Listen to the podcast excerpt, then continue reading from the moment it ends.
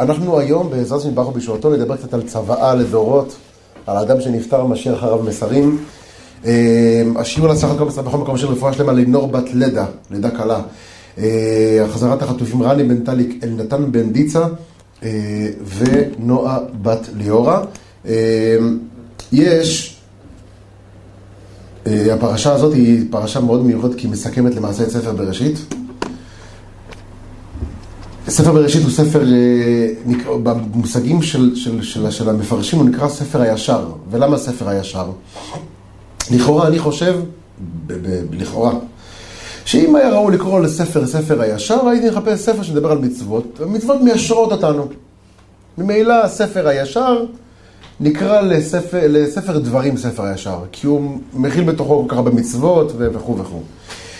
אבל חז"ל ביקשו לקרוא לספר בראשית ספר הישר, כי הוא מנחיל בתוכו את כל הישרות. איך אדם יגיע למציאות של ישרות בחיים האלו. איך אדם יגיע למציאות שבו הוא אה, אה, הולך בדרך הנכונה, לומד מידות, לומד יראת שמיים, לומד את הדרך של האבות הקדושים וכולי. יש בכל פרשה את הפרשה שלה. אמר מי שאמר שהפרשה הזאת להיות פשרה יש את הפרשה ויש מה הפשר שלה. את מה היא באה להעביר לנו, איזה מסר. אז כל פרשה מעבירה איזשהו פשר מסוים, איזושהי מהות מסוימת. זה שאברהם רץ אליהם, וזה שיעקב אה, מתפלל עליהם, וזה ששרה עושה ככה, ורבקה מבקשת ככה, למה דווקא בנוסח הזה? למעשה כל פרשייה פה נתנה איזשהו אה, אלמנט והיבט יפה בחיים. בא יעקב אבינו בשבת הקרובה. וחותם את ספר בראשית, בראשית בצוואה מרגשת עד כדי מצמררת. הנה לכם ספוילר, מי שיהיה פה בליל שבת, יהיה פה מעניין. כל הצוואה של יעקב אבינו לדורות יאספו ואגידה לכם את אשר יקרה אתכם באחרית הימים. יש לנו סאונד שלומי, הכל בסדר גמור? יופי, בסדר גמור. אמ, יום שבת, יעקב אומר להם, לוקח את כל השבטים יחד, אאספו ואגידה לכם את אשר יקרה אתכם באחרית הימים. אחת האמירות שלו זה האלוהים הרואה אותי, המלאך הגואל אותי. אה? כן. האלוהים הרואה אותי, פסוק אחרי, המלאך הגואל אותי. תגידו לי, את, את מי אתה שולח לברך את עם ישראל? את האלוקים, שהקדוש ברוך הוא בעצמו יברך את עם ישראל, או שמלאך יברך אותם? לפעמים אנחנו חווים דברים לא רגילים בחיים. אתה אומר, שמע, זה לא הגיוני, איך זה קרה לי ככה? ואיך זה קרה ככה וככה? יא ריבונו של עולם, תראה, בדיוק עשיתי ככה, כאילו משערים, כאילו מישהו הזיז את זה. וזה קורה לנו הרבה בחיים שלנו. יש התערבות כנראה של דברים שמימיים מטאפיזיים בחיים שלנו. אנחנו לא יודעים מי הם, מה הם, תקראו להם איך שאתם רוצים. יעקב אומר להם, ככה מסביר הספורנו, לשבטים, הלוואי שהברכה שאני מברך אתכם עכשיו, אומר יעקב לפני הפטירה שלו, הלוואי שהברכה תעבור דרך הצינור שנקרא האלוקים, שאלוקים הברכה בעצמו, אם אתם ראויים. אבל, בלי, בלי תיווך, אבל אם אתם לא ראויים וצריך לעבור דרך מתווכים, אז המלאך הגואל אותי מכל רע. הוא יברך את הנערים. אומר יעקב, אני לא יודע אם אתם ראויים או לא ראויים, אם מגיע לכם או לא מגיע לכם. ייתכן שעכשיו בדור הזה מגיע לכם. אבל במשך הדורות יהיה מה? יהיה ירידת הדורות? כנראה הסיבה לעליית התורות. נכון? יש ירידת הדורות. אולי בהמשך אתם תהיו ראויים לברכה של מלאך, ולא של הקדוש ברוך הוא בעצמו. שלומי, לא התחבא את ההוא שמה? שרף לי את העיניים? אז אומר הספורנו, שזה הפשט, האלוקים הרואה אותי, המלאך הגואל אותי. אומר להם יעקב, יש לכם שתי אפשרויות. אם אתם ראויים, האלוקים יברך אתכם. אבל אם אתם לא ראויים, או הדורות ירדו והדור לא יהיה ראוי, אז המלאך הגואל אותי. המלאכים יעשו את העבודה בין לבין. יש אה, אה, גמרא, מסכת סנהדרין. הגמרא שם מספרת, לפני הגמרא בסנהדרין, יש גמרא על רבי שמעון בר יוחאי. פעם אחת הבת של הקיסר חלתה, והיה צריך למצוא מי ירפא אותה. באו רופאים, באו רוקחים, לרקוח לה תרופות, מרקחות, אבל היא לא, לא הייתה מוכנה להתנרמל, זה הגיע למציאות שהמלך נורא נורא דאג, וביקש מגדולי רבני היהודים לבוא לרפא אותה. כשחולים, בסוף למי הולכים? לרבנים. ורבי שמעון בר יוחאי נקרא אל הדגל לבוא לרפא אותה, הוא ועוד תנא. רבי שמעון בר יוחאי יודע שהבעיה של אותה בת שאחז אותה שד, מזיק, יש בתוך האישות נוספת, כמו ספיט פרסונליטי כזה, כמו פיצול אישיות, והיא צורחת וצווחת ומשתוללת. כשרבי שמעון רוצה, רוצה לבקש משהו מהקיסר, אתה לא יכול לבוא בידיים ריקות. אז רבי שמעון בר יוחאי ביקש מהקדוש ברוך הוא איזשהו מלאך שיתלווה אליו, איזשהו, איזושהי אישות רוחנית שתתלווה אליו, והקדוש ברוך הוא שלח לו בן תמליון, שדון קטן. פרץ רבי שמעון בר יוחאי בבכי. זה גמרא. רבי שמעון בכה. אמר, תראה מה זה. ביקשתי מלאך, קיבלתי שד. שפחה של בית אבא. מי זאת שפחה של בית אבא? אשתו של אברהם, איך קראו לה? הגר. אמר שפחה של בית אבא, הכוונה הגר. כשהלכה במדבר והבן שלה התייבש, עוד לא הספיקה לבקש, ירד מלאך ושאל אותה מה את צריכה. באר, הנה באר, תני לו שישתה. מה את צריכה? ליווי החוצה מהמדבר? בואי. שפחה של בית אבא, הגר המצרית, שלא הייתה עברייה, ולא הייתה זה, ולא הלכה בדרך, והייתה מקטירה קטורות. אותה הגר המצרית שהביאה לנו את ישמעאל, והתעללה בשרה, והתעמרה באחת מהאימהות, ותקל גבירתה בעיניה. היא זוכה למלאכים, מה שנקרא אצלכם ברחוב, באלן אהלן. מלאכים נכנסים, מלאכים יוצאים. זה, זה, זה היה כאילו השגרה באוהל של אברהם אבינו. מלאך נכנס, מלאך יוצא. מלאך נכנס, מלאך יוצא, היא אומרת להם שלום, זה חלק מהשגרה. היא קיבלה מלאכים, אומר רבי שמעון בר יוחאי. לי אתה שולח שד? לי אתה שולח בן תמליון? אני הולך להציל את עם ישראל. אני הולך להביא לפה גאולה, ישועה, ביטול גזרה, ביטול חס ושלום שמד. אתה שולח לי בן תמליון? רבי שמעון בכה, תראה מה זה ירידת דורות. תראה מה זכרו, הלא צדיקים של אז. ומה מקבל הצדיק של הדור? אגב, רבי שמעון בר יוחאי היה צדיק, זה היה חד משמעית. הגמרא שם אומרת שהוא היה בדרגת ההשתוות. די לעולם אתה ואני בני. ראיתי בני עלייה והם, והם מעטים. אין הרבה בני עלייה, אסף. ורבי שמעון בר יוחאי אומרת הגמרא, מעולם לא נראתה הקשת בדורו של רבי שמעון. מה זה קשת? מה היה בקשת בענן? תל אביב זה אופנה. מה, מה, מה, מעולם לא נראתה קשת בדורו של רבי שמעון בר. אה? למה אין קשת, שלומי? אמרו לי שתאהב לרקוד על משאיות. אה, זה השיר של, אה, איך קוראים להם? לא, לא, אחר כך, סודות אחר כך. יש לי תומים בעתיק גופייה ורודה. מה זה לא נראתה הקשת בימיו של רבי שמעון בר יוחאי? עדן. הקשת זה היה הברית שהקדוש ברוך הוא הבטיח לנוח שהוא לא יביא יותר מבול לעולם. הקדוש ברוך הוא הבטיח, לא יהיה מבול יותר בעולם. וסימנך, תראו את הקשת. הקשת זה הברית. היה דור בעייתי, דור המבול, עשו הכל, ערבבו הכל. אנשים, בעלי חיים, בעלי חיים, בעלי חיים, גברים, גברים, נשים, נשים, זה, זה. אתה זורח איתה, יוצא בשעורה, אתה זורע זה, טווס עם תרנגול, הכל היה ערבוב. הקדוש ברוך הוא מחה את הכל, וכיוון שנוח יצא מה, מהתיבה והיה סוג של עצוב, הבטיח לקדוש ברוך הוא לא יהיה יותר מבול. אם יהיה, אם העולם יהיה ראוי למבול, אני אביא את הקשת, וכשתראו את הקשת תבינו שהיה אמור להיות מבול עכשיו, אבל זכרתי את הברית של הקשת. לכן החפץ חיים פוסק שאם אדם רואה קשת, אסף זה מפריע לי מאוד היום, מחילה. זה ממש מפריע לי. קודם זה היה עדן עכשיו, כפרה לך, זה לא כיתה י"ב, כיתה ג'. תמיד אתה תתפלטלה, תמיד מוציאה אותי. יש לי עיניים בגב, עשית לו בשבילי. עכשיו איפה הייתי? הקשת. הקשת. אז ברורה אומר שאם אדם רואה קשת בענן וצריך לברך עליה, אז הוא יברך, אבל לא יקרא לחבר שלו לברך. אה, אבל אני רוצה לזכות אותו במצווה. למה לא? אם בירכתי על הקשת, עושה, אה, אה, זוכר הברית, נאמן בריתו, קיים מאמרו, ראיתי קשת, אני רוצה לברך עליה. יש לי חבר, זה גם שיזכה במצווה. אומר החפץ חיים במשנה ברורה, אל תקרא לחבר שלך. למה שלא? למה אל תקרא לו? שיזכה גם בברכה? לא. זה גנאי לעולם.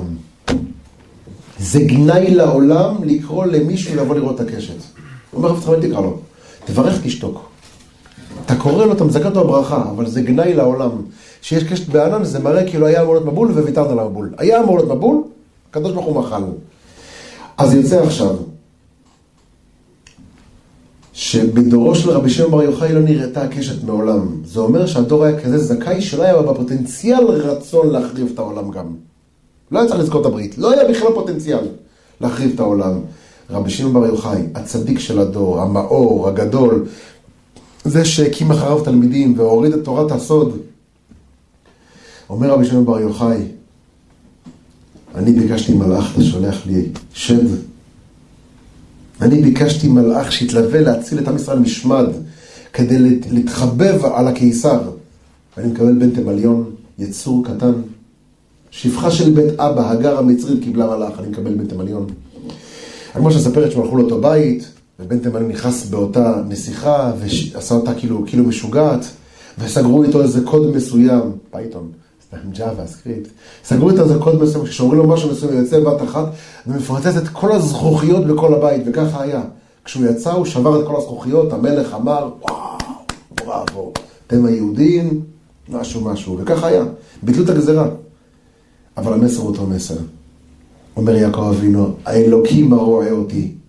פסוק אחר אומר, המלאך, המלאך הגואל אותי. ככה נקרא בשבת, להגיד לכם, אם אתם תהיו זכאים, זה האלוקים הרואה אותי. אבל יכול להיות שתהיה ירידת דורות, ודברים ישתנו, אז המלאך הגואל אותי. לא תמיד תהיו זכאים לברכה האלוקית. לפעמים זה יהיה שליחים, זה יהיה דרך תיווך. יש גמרא, גמרא, זה בסנדרין מספרת על רב אשי. פעם אחת רב אשי, רב אשי נכנס לשיעור, התיישב מול התלמידים, אמר להם, רבותיי, או רב אשי או רב אסי, אני לא סגור על זה. סנדרין צדיק ב', צדיק ד', אין, הזקנה זה משהו. אה? מה? אה, אה, כן. הוא הגיע לשיעור ואמר להם, חברים, היום נלמד על מנשה חברנו. היום נדבר על... מי זה היה מנשה? מנשה היה מלך בעם ישראל, בנו של חזקיה, מלך יהודה. אבא שלו היה צדיק של הצדיקים. אבא שלו הביא לעולם הרבה ברכה, לימוד תורה מדן ועד באר שבע, לא היה תינוק שאינו בקיא בהלכות תרומה וטהרה. חזקיה מלך יהודה היה מלך טוב, שעשה הרבה דברים טובים, אבל נולד לו בן רשע, אותו מנשה. רב אשי מדבר על מנשה. כן, רב אבא, בטלת את זה? לא. רב אשי, כן. רב אשי נעמד בשיעור ואומר, חברים, היום נדבר על מנשה חברנו. מנשה העמיד צלם בהיכל, חטא והחטיא, עשה הרבה עבירות, עבד עבודה זרה. אומר רב אשי, היום נדבר על מנשה חברנו. בלילה נכנס לישון, שם את הראש על הכרית, חולם על מנשה. בא לו מנשה, לכו מאות שנים אחורה.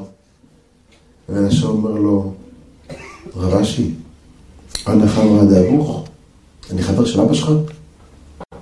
מה אתה מדבר, מנשה חברנו? מה זה חברנו? וכי אנא חברא דאבוך, אני חבר של אבא שלך? רצה לרמוז לו, אתה מדבר אליי כאילו אני איזה... אמר לו, סלח לי, אבל אתה, אדוני, כך אומר רב אשי בחלום, כבודה עבודה עבודה זרה, העמיד צלם בהיכל. מה זה מנשה חבר? נכון, אנחנו לא מאותו דור, אבל בוא, אתה עשתה עבודה זרה. אמר לו מנשה שם בחלום, אמר לו, תדע לך שאם אתה היית בדור שלי, והיית עומד בניסיונות האלו של העבודה זרה, באש של העבודה זרה שהייתה בדור שלי, היית רץ לעבודה זרה הרבה יותר מהר ממני, היית מרים את שיפולי השמלה שלך כדי לרוץ יותר מהר לעבודה זרה. ככה לו בחלום. ואם אתה רוצה לראות שאני הרבה יותר גדול ממך בתורה, עדיין כל דבר לא בחלום, רב אשי. אומר לו מנשה, בוא נשאל אותך שאלה, נראה אם אתה יודע. באיזה חלק של הלחם בוצעים? הרי את הלחם חותכים. אחרי שסיימת לברך, על איזה חלק חותכים? הוא לא ידע. כמו בחלק, ש... איפה שנקרמו פניה של הפת ראשון. איפה שהפת נקרמו בהתחלה פניה, שם, שם בוצעים תחילה.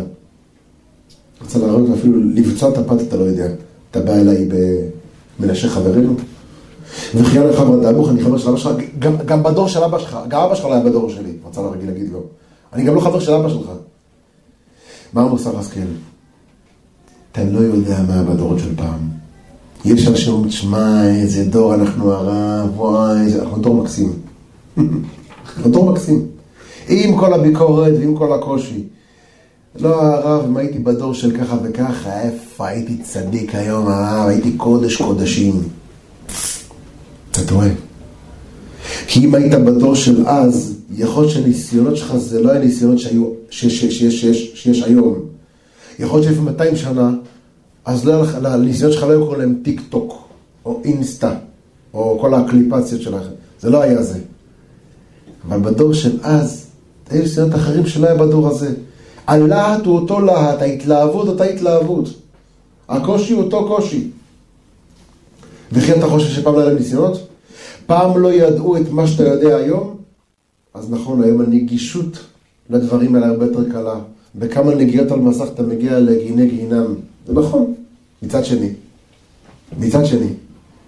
היום באותה, באותו מטבע, באותה מהירות, אתה מגיע לדברים טובים. אותה נפיצות במרכאות, אפשר להגיע לדברים רעים, אפשר להגיע לדברים טובים. היום בית, בית, בית, בית, בית נס בית מדרש. אם קהילות לפני מאה שנה בגלות היה להם סידור אחד לכל קהילה, ארבעת המינים לכל כפר, לכל עיר, ארבע, סט אחד של ארבעת המינים. היום לכל נער, לכל בחור מקיף, חלוקה. יש כיפות, ציציות, בתי מדרשות בשפע. נכון, הטומאה גברה אולי, אבל גם הקדושה גברה.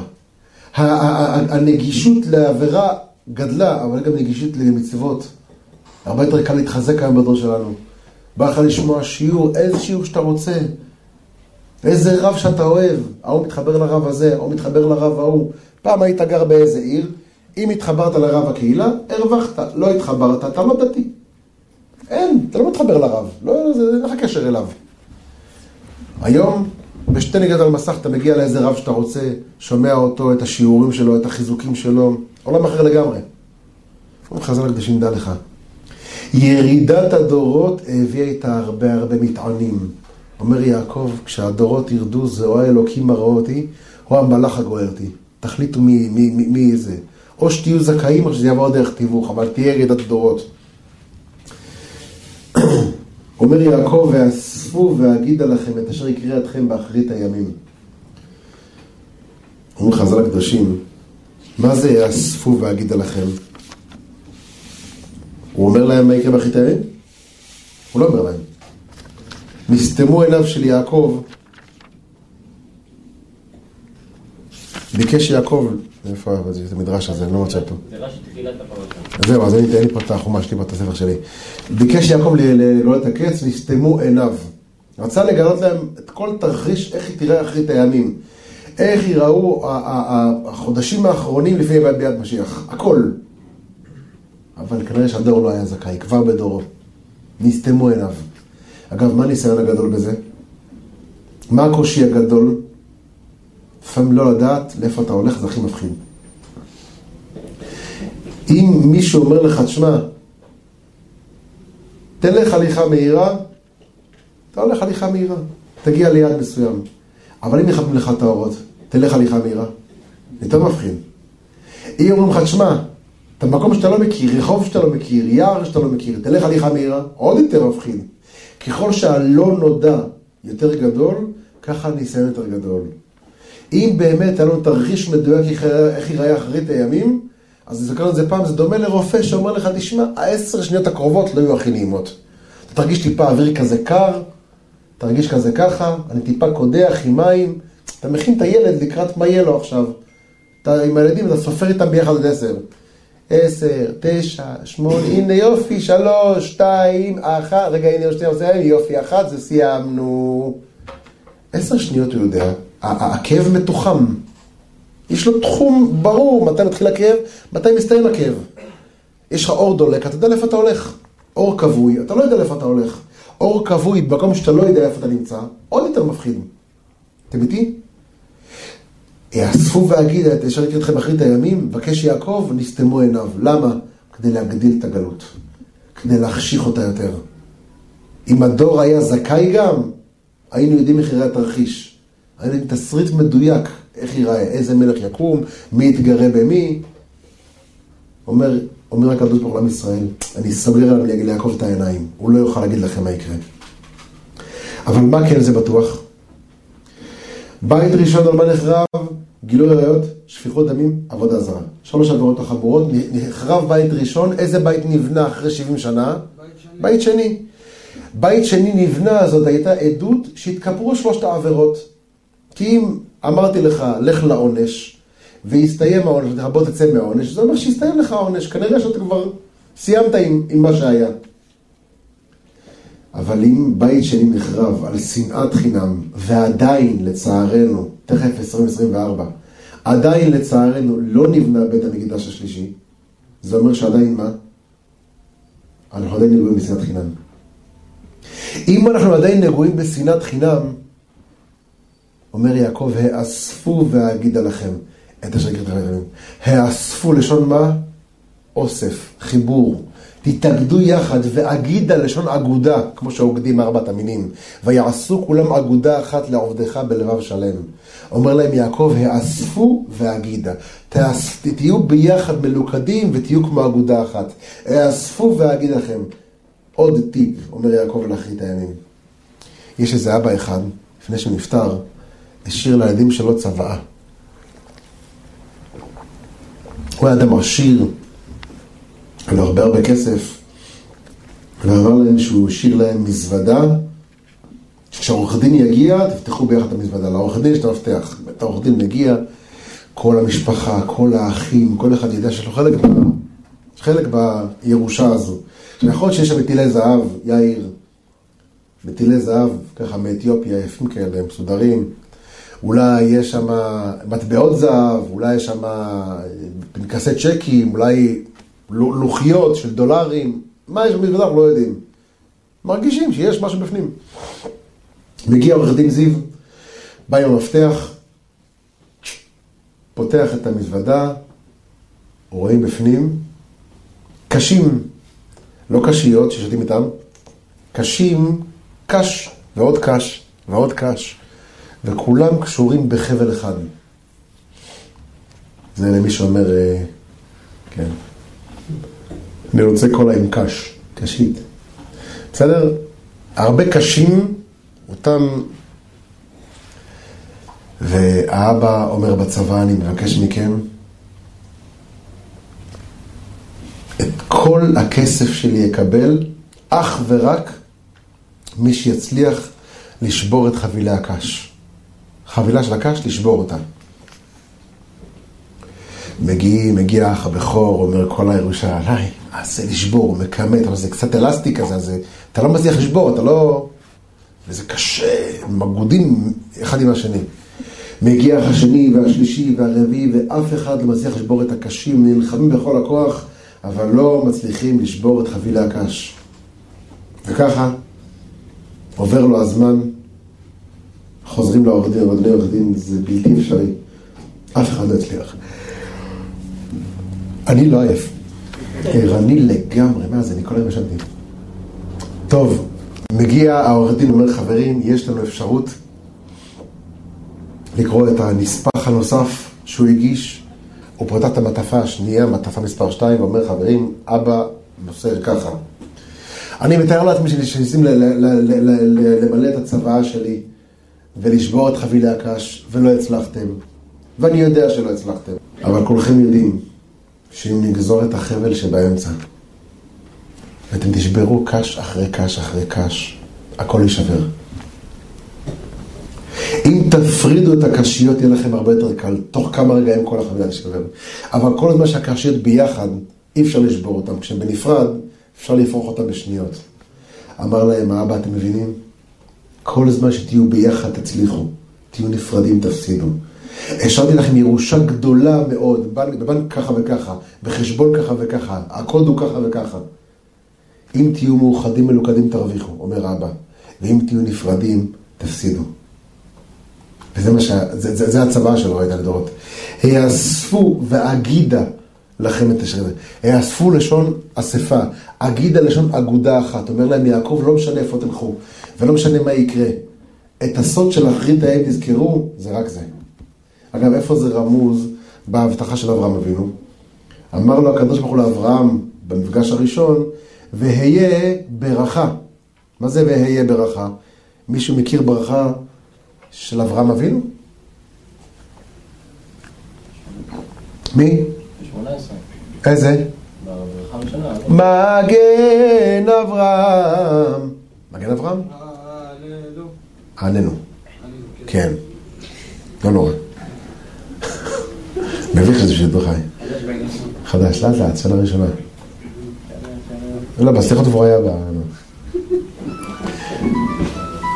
כל שבוע בשעה הזאת בדיוק בדקתי את זה, כן? תקשיבו טוב אסף. בך חותמים ואין חותמים באחרים. איזה מין הבטחה זאתי? והיה ברכה. ברוך אתה השם, בוא נחזור רגע על זה. אלוקינו ואלוקי אבותינו, אלוקי אברהם, אלוקי יצחק ואלוקי יעקב, כבר שלוש דמויות. האל הגדול, הגיבור והנורא, הוא, הוא, הוא מביא גואל, גאולה, הוא מביא גואל לבני בניהם למען שמו באהבה. מלך עוזר ומשה ומגן, ברוך אתה השם, מגן אברהם, למה לא מגן יצחק? למה לא מגן יעקב?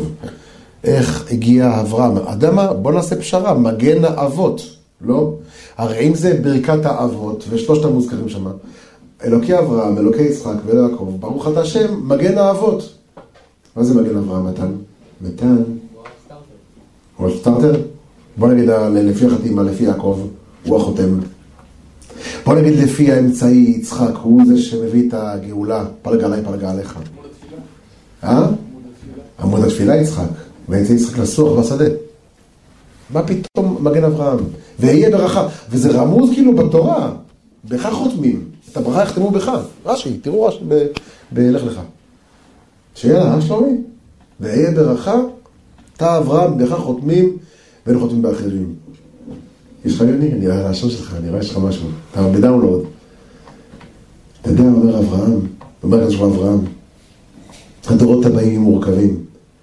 יהיו כאלה שיעבדו עבודה זרה, ואני אמחה להם. יהיו כאלה שיפגעו בי, שיעשו מגדל השמיימה, וינסו להילחם בי.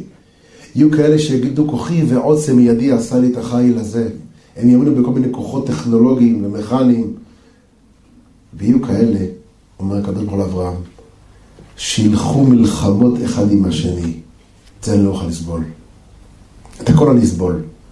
יפגעו בי, ידברו עליי, אני אתן כוח בידיים של הכופרים כדי לדבר נגדי. על כבודי אני מוחל. אבל אתם ביניכם לא תסתדרו? פה אני כבר לא יכול. הקדוש ברוך הוא יחריב את ביתו וישרוף את היכלו בגלל הבושה של בן אדם אחד, בר קמצא. גמרא בגיטין פרק חמישי אומרת, בואו ראה מה כוחה של בושה. על אדם אחד. יש מפרשים שאומרים שזה לא אדם אחד, זה היה פני הדור, ככה הדור היה נראה. בר קמצא רק דוגמה אחת שהביאה הקש ששבר את גב הגמל. אבל בואו ראה מה זה אדם לחברו. פה אני כבר לא משלב ידיים, אומר בורא עולם. פה אני בא להתערב. והגלות האחרונה תהיה קשה מכולם, המרה מכולם, יהיה, יהיה מעורב בהכי הרבה דם, ומלחמות, וארגונים, וקשיים, וגלויות, והגלות הזאת תהיה 1954 שנה, 55? כמה השנה? השנה זה יהיה 55. אה? לא יהיה בעזרת השם, יהיה בניין בית מקדש. 1955 שנה בלי בית מקדש, אומר בורא עולם, בגלל שאתם רבים ביניכם, על שנאת חינם. מה התיקון של זה? אהבת חינם. האספו והגידה. התאספות ואגודה. אומר לו הקדוש ברוך הוא לאברהם, גם כשההרים, אם, אם, אם ההרים ימושו והגבעות ימותנה וחסדי מאיתך לא יסור לעולם. ההרים זה ההורים, זה אברהם ויעקב. הגבעות ימותנה זה האמהות הקדושות. לא יהיה זכות אבות יותר. אבל חסדי לא יסור ממך לעולם. החסד שאתם עושים זה לזה, האהבת חינם הזאת, זה מה שיציל אתכם באחרית הימים. וזה הקלף, אברהם, חסד. בכך חותמים את העולם הזה. ואין חותמים באחרים. כי יהיו כאלה שיתפללו חזק, כמו יצחק. ויהיו כאלה שילמדו תורה באדיקות, בתי מדרשות בקול, כמו יעקב. אבל בסוף, מה הקלף המנצח? מי זה הטקי מחליף צבעים? מי זה הג'וקר של העולם הזה? מי שיעשה חסד זה לזה. מי שיעביר על המידות. מידת החסד. בכך חותמים אברהם, ואין חותמים באחרים. פנימי והיה ברכה. אהבת דודו? תעביר את זה על החבר'ה בטירה. טוב, אהלה קיצור. ירידת הדורות. אומר, אומר, אומר יעקב לבנים שלו, אני תכף הולך. ואני משאיר אתכם עם עולם שכמו כדור שלג שילך וירד וירד. אני יודע מה יקרה באחרית הימים. אין לי את הזכות ואין לי את הזמן להעביר לכם את זה. אבל כלים אני אגיד לכם, במילים שהוא אומר יעקב, תראו כמה כלים זיו יעקב מנחיל לנו. וידגו לרוב בקרב הארץ. יעקב מברך את מי? אפרים ומנשה. מברך אותם, המלאך הגואל אותי מכל רע, הוא יברך את הנערים, ויקרא בהם שמי ושם אבותיי. במתק לשבת ביום שישי אני אסביר לכם למה שמי ושם אבותיי, אבל זה ביום שישי, שלום ישמע לכם את הכתוביות.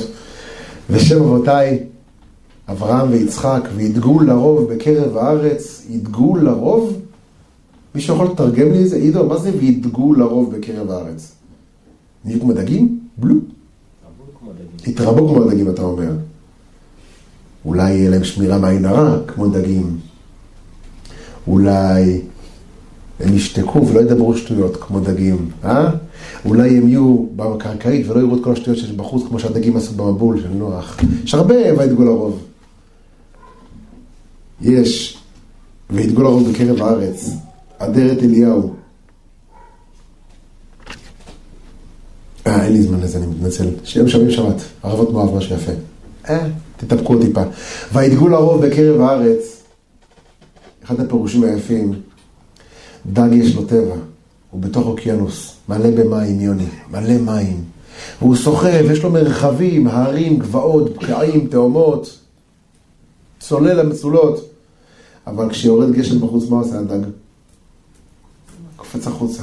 הוא נורמלי. יש לך פה ים בלי סוף, כל הכנרת שלך. אתה אפילו לא, לא טיפה בתוך הכנרת הזאת. מה אתה קופץ להביא יהיה בחוץ? תשובה? עם ישראל. אומר להם יעקב, תהיו צמאים כמו הדגים. עוד טיפה ועוד טיפה. אתם רואים טיפה יוצאת כמו הדגים, קפצו חוזר טיפה. אבל יש פה מלא מים, אל תוותרו. תטרפו את העולם הזה. אגב, זה היהודים הביאו הכי הרבה מהפכות בעולם. כל המהפכות הגדולות, יהודים עומדים בראשם. קומוניזם, מהפכה צרפתית, הזה, תמיד יהודים בראש. לטוב ולמוטב. סיפרתי לכם שהיה איזה מחקר פעם באחד הבתי כלא באמריקה. מחקר בביוריזם, תורת ההתנהגות, ושאלו מי, מי, מי, מי מתנהג הכי טוב בכלא, יוני? מי מתנהג הכי טוב בכלא? מי מקום ראשון היה? היהודים.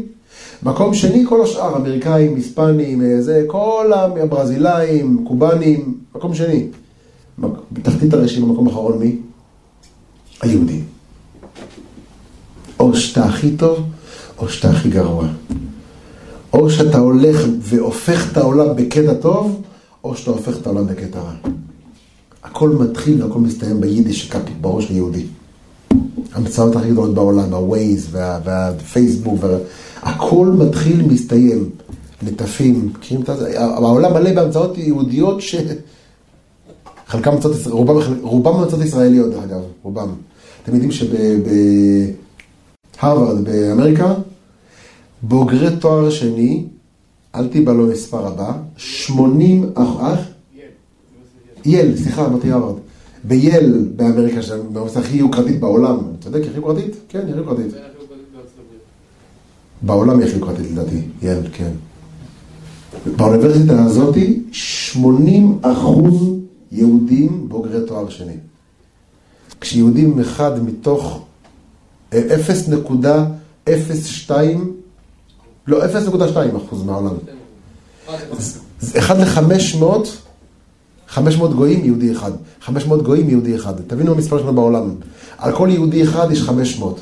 על כל הרוג אחד, לא עלינו. על כל חייל מלאך שלנו שנופל כל יום, אתם שומעים את הבשורות, הותר לפרסום, הותר לפרסום. על כל יהלום כזה, יש חמש מאות גויים כנגדו. תבין מה זה יהודי. ועם ישראל שהם 0.2 אחוז מהעולם, חמישית האחוז מתוך 100 אחוז, הם חמישית האחוז. והיהודים האלו הולכים והופכים את העולם. 25 אחוזים פרסי נובל בעולם זה יהודים. 25 אחוזים פרסי נובל. עמק הסיליקון, סיליקון ואלי ב-LA, באמריקה, 25 אחוז יהודים וישראלים. אה, ג'וני? מה זה הראש היהודי? או שאתה יוצא ומציל את העולם, או שאתה יוצא ומחריב את העולם. או שאתה בפסגת העולם, או שאתה מתחת הרשימה. כוכבים, עפר. אברהם, צאתי, ספור הכוכבים, כה יהיה זרעך, כוכבים. כמה פסוקים אחרי, לך, אתה רואה את החול של שם סביב הים, אתה לא יכול למנות את העפר, ככה לא תמנה את עם ישראל. כוכבים, עפר. או שאתם הכי למעלה שיש, או שאתם הכי למטה שיש, זה בחוץ. לא בסדר, שם, לצערנו הרב, בחור משלנו. עדיין לא. הותר לפרסום, לא? לא? לא הותר לפרסום? לא? טוב, שתהיה יותר, יותר. לצערנו הרב.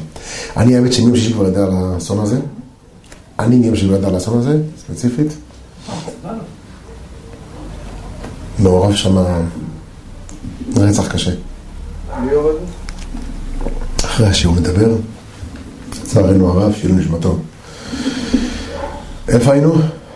זה בחור שכל ערב הייתי פה, אומר, תיכנס לשיעור, בוא חיים שלי, בוא כבר תיכנס, איזה פעם אחת ראיתי עם כיפה, אמרתי, איזה יפה לך כיפה, בוא, היה מחובר לשם אנחנו חיים לצערנו הרב. אברהם אבינו, הקדוש ברוך הוא. אמר לו, או כוכבים או עפר, זה יהיה הזרע שלך. או הכי טובים שיש, או הכי גרועים שיש. וידגו לרוב בקרב הארץ. אתם רוצים הצלחה? אומר הקדוש ברוך הוא לעם ישראל, אומר יעקב, תהיו כמו אותם דגים, תחטפו. יש לכם ב-DNA, ברצף של ה-DNA שלכם, יש טירוף, ריצות, רצון לחטוף את העולם, לטרוף את העולם, גבריאל. לטרוף את העולם, ללכת ולהרוויח, ללכת ולעשות. אז אם תנווט את היהודי כסף, כסף, כסף, אז הוא ירצה לחטוף את העולם בכסף. המצאות, אז המצאות, הוא יהיה חייב להמציא את הסטארט-אפ הבא שיורד לעולם. תורה, אני אהיה גדול הדור הבא. טירוף, ידיעות בלתי רגילות. רק פה באר שבע יש כבר כמה אנשים כאלה מיוחדים.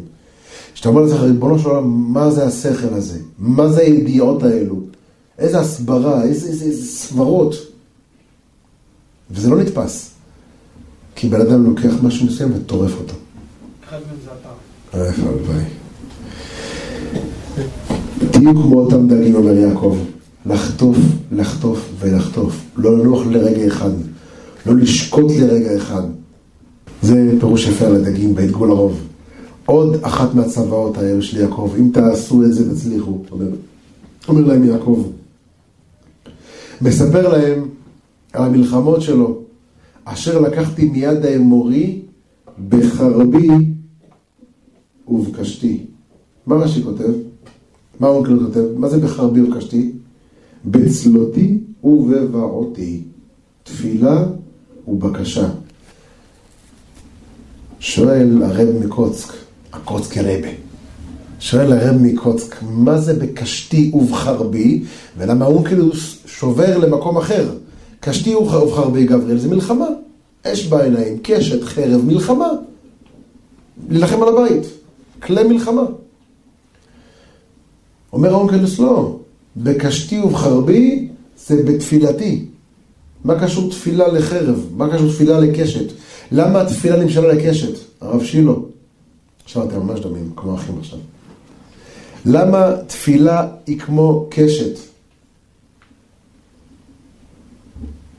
מתן, מה, לא פורים היום? איך? קשת היא צבעונית, היא. צבעונית? לא, לא קשת בענן. צבע מצעד, עזוב אותו רגע. תחזור אלינו שנייה אחת. שנייה. יפה, אהבתי את החולצה. יש כזה טרנד בגברים. ש- ש- תקשיב, חיים. קשת הכוונה... חץ וקשת. מה אתם אומרים? מה קשור חץ וקשת לתפילה? כי כמה חזק שאתה זורק זה יכול יורד... שילו, אתה באת עלינו חריף. אומר הרב שילו, חבורו של משיח, למדתי ממנו משהו. אתה, אני רואה. אומר שילו פירוש נפלא בשם הרב מקוץ, זה הרבי מקוץ כיוונת עליו. כמה שיותר תמתח את הקשת, ככה זה יעוף יותר רחוק. תפילה, כמה שיותר תכוון ביוני, ככה היא תבכה יותר רקיעים. היא תחצוב יותר רקיעים.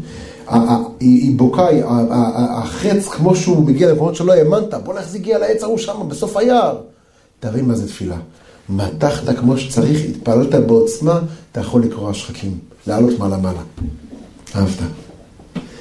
זה אומר רב מקוצק. יש אה, סיפור על איזושהי ילדה בת 18. בחורה חרדית, שכל החיים שלה הייתה מקשיבה כל כך להורים. אני אומר את זה כל הזמן, דעו לכם, חשוב שיהיה קשר הדוק בין ההורים לבין הילדים. עיקר החינוך, אומר הרב יעקובזון, רב בנושא חינוך, אומר, עיקר החינוך זה להגיע עם הילד לגיל ההתבגרות, כשאתה בקשר טוב איתו. קשר חברי הדוק, שהוא מרגיש פתוח איתך, מדבר איתך על הכל.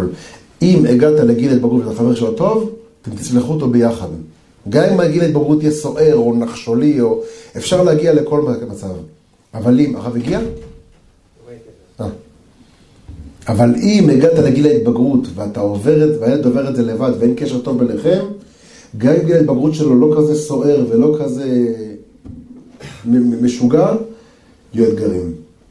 הילדה הזאת ילדה חרדית, הגיעה לגיל 18, לא בקשר מי יודע, מי יודע מה עם ההורים, לומד בית ספר חרדי, ביום הולדת 18, אימא שלה הרגישה שיש ממש ריחוק ביניהן. והיא קנתה לה, הלכה לכם תכשיטים, קנתה לה שרשרת יפהפייה, עם השם, עם לב שבתוכו השם שלה, של הבחורה עצמה. שרשרת מזהב טהור, יקרה, היא הניחה אותה על המיטה, והיא אמרה, היא תגיע מבית הספר, והיא תקבל את השרשרת, אנחנו נשב בשיחת נפש ונדבר על כל החיים, ועל תיאום ציפיות, שלא יהיה אכזבות בינינו, ואני אגיד לה כמה אני אוהבת אותה, כמה מעריכה אותה, אבל הילדה לא חזרה מבית הספר. השמש שוקעת, אימא מחגגת לחברות, היא לא עברה אצלי, לא, גם אצלי לא הייתה. רגע, אחרי הבית ספר לא חזרתם ביחד הביתה? מה זה אחרי הבית ספר? הבת שלך לא הייתה בבית ספר היום. מה זאת אומרת? היא יצאה מהבית בבוקר, היא הלכה עם תיק של בית ספר, מה זה לא הייתה בית ספר? גברת, הבת שלך לא הייתה בבית ספר היום. מדאיג אותה מאוד. האמא ניגשת לארון בגדים, פותחת אותו, ורואה שחצי ממנו ריק. היא מרימה את ארגז מצעים לחפש את המזוודה של הטיולים של הילדה, וגם מזוודה לא שמה. השמועות הגיעו תוך כמה ימים שהילדה עברה לגור בכפר ערבי עם בן זוג. היא עזבה את המשפחה, היא עזבה את כולם, ניתקה קשר. היא חיכתה להגיע לגיל 18 כדי שלא יגידו לה מה לעשות יותר.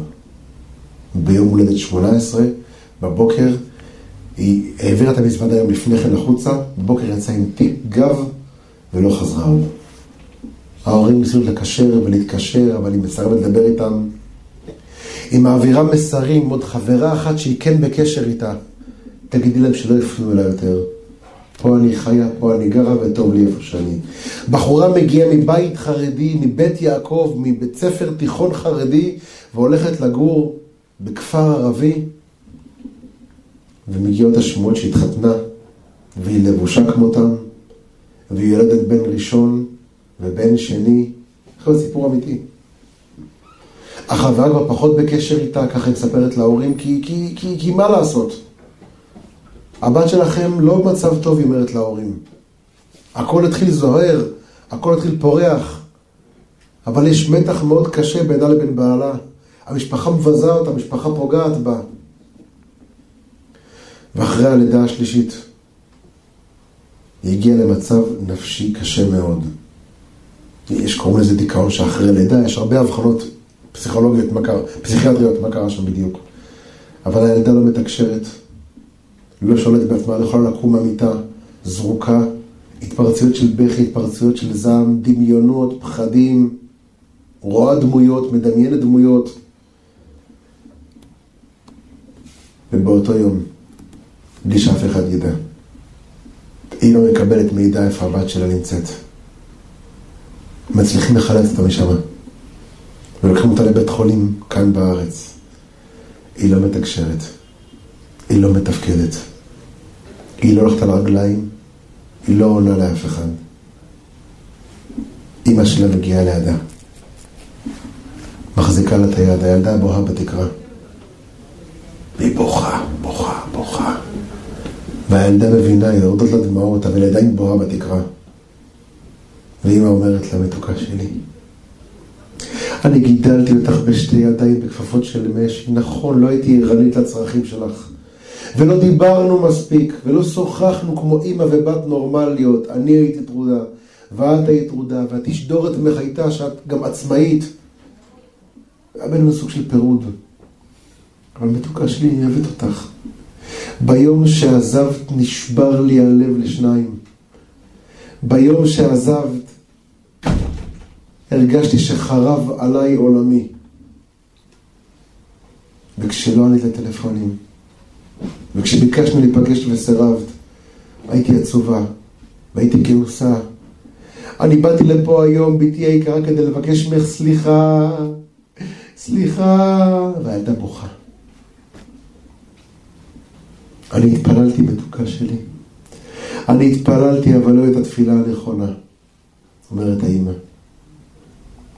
אני ישבתי כל פעם בנרות שבת, ובנרות חנוכה, ובנעילה של כיפור, ובכל שבת פתיחת ההיכל, ואמרתי, ריבונו של עולם, למה היא עשתה לי את זה? איך היא שברה לנו ככה את הלב, גידלנו אותה, האכלנו אותה, טיפחנו אותה, קנינו לה. נכון, לא, רגשית לא היינו האב ואמא האידיאליים. אבל ללכת ולבגוד בנו לשם ולעזוב אותנו בשביל זה, היא מתחתנת ואנחנו לא שם, היא יולדת תינוקות, אנחנו לא רואים את הנכדים הראשונים שלנו, היא בוכה, בוכה. בתי היקרה תמחלי לי. אי אפשר לשפוט אותי, אבל שמה בנרות שבת הייתי מתפללת, ככה אמרה לה. הלוואי, הלוואי ברור תחזיר לה את הצער שהיא עשתה לי. כמו שהיא, כמו שאני לא זוכה לראות את הילדים שלי וליהנות מהם, שגם היא לא תהנה מהילדים שלה. כמו שהיא עשתה אותנו ככה חולים וסהרורים, שגם היא תהיה חולה וסהרורית. אל תשפטי אותי, מתוקה שלי. זה כאב שאי אפשר להסביר אותו. שתיהן בוכות. בשלב מסוים הילדה מסתכלת על אימא שלה. היא אומרת לה, האמא אומרת, אני יודעת שאת מבינה אותי. תגידי שאת מוכלת לי. אני קיללתי, אני פגעתי, תגידי שאת מוכלת לי. הילדה מחייכת לאמא שלה. אומרת לה, אמא, הכל בסדר. הכל בסדר. אנחנו נעבור את זה. אמא פותחת תיק. ומוציאה משם שקית קטנה, לא חדשה. ויש בתוכה קופסה קטנה מקטיפה. היא פותחת אותה. אומרת לה, מתוקה שלי, יודעת מה זה? אומרת לה, מה? היום את כמעט בת 24, אבל כשהיית בת 18, באותו יום שהיית חוזרת מבית ספר, קניתי לך לב עם השם שלך. הלב שלי נשבר, אבל הלב הזה היה תמיד פתוח. כשרציתי לדבר איתך, הייתי פותחת את הלב הזה, ומדברת אליו. זאת שרשרת שלך. הילדה מרימה את היד מזד השיער שלה. כאילו רומזת לאימא שתשים לה את, השיער, את, ה, ה, את השרשרת. היא שמה לה את השרשרת. עברו תהליך לא פשוט. שיקום נפשי לא פשוט בכלל. טיפול נפשי וטיפול רגשי וטיפול בכדורים וטיפול בכפייה גם, אבל היא יצאה מזה לגמרי. והיא חזרה הביתה עם הילדים שלה, כאימא נורמלית. אבל המוסר שיצא משם, אימא התפללה ונענתה. היא רק התפללה על הדבר הלא נכון. במקום להתפלל שהבת שלה תחזור ושיפתח לה הלב. התפילה הייתה מנווטת, מונעת מכעסים, מנקמות, מאמוציות לא נכונות. היא התפללה על הדברים לא טובים ונענתה. ואצלותי ובבעותי. תפילה בוקעת ריקים, כמו אותה קשת, חץ וקשת. ככל שאתה מותח יותר, ככה זה עף יותר רחוק. מתחת קצת, זה עף קרוב. תתפלל בכוח, תתפלל בעוצמה, תאמין בתפילה שלך, תראה לאיפה היא תגיע. כמו מאיר בבריאות. נכון, נכון, שהיא אמרה, נכון, ברוריה ניוותה אותו, הוא רצה, אמר שרב מאיר ידעו אותו בדיונים, בריונים, הוא התפלל להם שימותו, אשתו אמרה לו לא, הרב פה אני מגיע. אשתו של אשתו אמרה לו אל תתפלל שימות, תתפלל שיחזרו בתשובה, וככה היה, חזרו בתשובה. תפילה יש לה כוח בלתי רגיל לבקוע ריקים, וזה רבותיי, זה מה שיעקב אבינו מנחיל לבנים שלו. תשמרו על עצמכם, אומר להם, תתאחדו ביחד, תתאגדו ביחד, תחטפו את העולם כמו אותם דגים וידגו לרוב בקרב הארץ, ואל תשכחו, אומר יעקב, שהכל תלוי בתפילה, לטוב ולמוטב, לנווט תפילה למקומות טובים, ועם תפילה טובה אפשר לעשות הכל. אני רק משפט אחרון, כי הרב כבר הגיע. חברים, האחים שלנו ישנים בתוך גומות מעפר, בגשם, בקור. חברים שלנו מהשיעור פה, ישנים בעזה ובלבנון על אדמה רטובה, בקור. אני לא אומר תשנו עכשיו בגינה, בדשא, בלי שמיכה. אני לא אומר תאכלו מנות קרב כשאתם נמצאים בבית שלכם. אבל לכל הפחות, כדי להזדהות עם הכאב שלהם והזה, הישיבה פועלת, ברוך השם, כל יום וכל היום, ומהמלחמה ביתר שאת וביתר עוז. הישיבה, מגיעים אנשים לבוא ללמוד שם. השיעור בערב, אני כל ערב פה בשעה שמונה ורבע, תבחר איזה יום בא לך, אבל ברזל. אין סיבה שבן אדם ישתמט מהנטל של המלחמה. מי שלא בקרב, שיבוא לבית המדרש. לכו לחמו בלחמי, תלחמו את המלחמתה של תורה. מי שלא שם, שילחם פה. תאמינו לי, הרבה פחות קשה לשבת על הכיסאות פה ולשמוע את השטויות שלי כל ערב, מאשר ללכת ולהילחם בקרב. אנחנו מאבדים שם חברים הכי טובים שלנו. איבדנו שם אנשים מטובי בנינו, מהיפים והמוצלחים והחכמים שהם הבנים שלנו. יש בחור באר שבעי, אשתו, התקשרה אליו שבועיים שבועיים בתוך המילואים, וסיפרה לו שעשה לה בדיקה חיובית של ההיריון. היא בהיריון, והוא נפל בקרב. מחר אני הולך למשפחה בני אדם, בשביל זה יצטרף אליי. אנשים שלנו נהרגים בקרב. אני לא יודע מה יש לכם לעשות כל ערב בשעה שמונה, והערב הזה גם לא מעניין אותי. אין שום סיבה, תורו על עצמכם, יש מלחמה בחוץ. צריכים ללמוד, והלימוד תורה של כאן משפיע על שם. מי שיכול בזמן הפנוי, גם מי שבעבודה, לקרוא תהילים, מי שעובד עם רכב, לשמוע שיעורי תורה בדרך, לנצל כל רגע לעבודת השם, כי אין לנו אפשרות אחרת לעזור. אין אפשרות אחרת. לדבר על חדשות זה לא יעזור, לקרוא מבזקים זה לא יעזור, לגלול כל היום תמונות בטלגרם, סליחה מידי ה... זה לא יעזור. יש תרופה אחת, זה תורה. אתם רוצים לחזק אותם? והם אומרים את זה, והם מבקשים את זה. החיילים בקרב אומרים, אתם תשפיעו, תחזקו אותנו. זה עושה לנו טוב שמתפללים עלינו. הייתי בשוב הישראל, בשוב האחים, חמ"ל, הלכתי להביא אוכל לחיילים פה בבאר שבע. תפס אותנו חייל, ראה חבר'ה אתה שחור לבן, רואה אותנו חרדים. בחור חילוני, לא נראה בכלל קשור. תתפללו עלינו. תגיד לחבר'ה בישיבה, אנחנו צריכים אתכם. היינו בקטיף, אתה זוכר? היינו בקטיף בעוטף עזה, על הגדר של דרום הרצועה. תחילת תחילת המבצע. כמה, כמה, כמה, שבוע אחרי השביעי באוקטובר. הלכנו לקטיף בעוטף עזה על הגדר. הגיע בעל השדה. לא ידעתי בכלל. כל הכבוד לכם. הוא אומר, תודה רבה שבאתם לעזור בקטיף, זה היה פעולת התנדבותית. והוא אמר, בישיבה תפעלו עלינו, תזכירו אותנו, תזכירו את החיילים שלנו. זה התרופה עכשיו. בצלתי ובאותי, בחרבי ובקשתי. אומר יעקב, יש את החרב ואת הקשת. זה יש לנו, ברוך השם, מערך שלם בקדמה. ויש את העורף, שזה החרב והקשת. זה התפילה. אני מבקש מכל אחד לחזק את שיעורי התורה, מי שרוצה לבוא לישיבה, יש לנו חברות לכולם בעזרת השם. השיר צריך הכל מצוות בכל מקום שלם להחזרת החטופים ולהחזרת החיילים הביתה בשלום, בריאים בגוף ובנפש, אמן כן יהי רצון רבי. חנן הקשה אומר, רצה הקדוש ברוך הוא לזכות ישראל.